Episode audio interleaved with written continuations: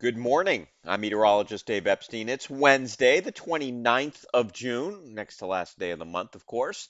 We've got the sunshine returning today. If you have a few clouds early this morning, they'll be out of here. We're in the mid 80s. Winds are basically calm and a little bit cooler Cape and the Islands, but this is a warm beach day for sure.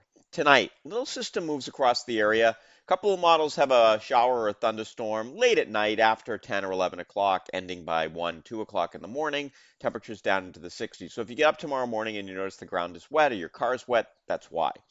Tomorrow, sunny, warm, mid 80s, light winds again. So another nice day.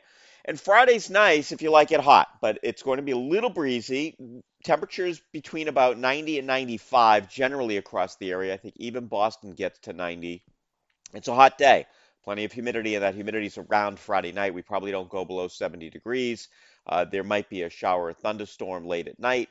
And on Saturday, a couple of showers around the area, a lot of clouds. Uh, it's not going to rain the entire day. I wish it would. Uh, temperatures in the mid 80s. We've got the humidity. Sunday's certainly the better of the weekend days, the two weekend days. I know that it's a long weekend. Uh, mostly sunny skies. Temperatures in the mid 80s. Just a gorgeous day. A, a, great day to be at the beach if you want to do your barbecue or something like that. You know, if you had plans for Saturday and they're outdoors and you needed to keep them, I wouldn't panic that it's going to rain the whole time because it won't.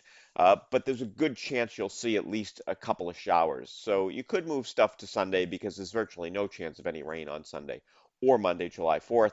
Temperatures in the mid 80s on that day. So we've got a couple of gorgeous days here on this long three day weekend.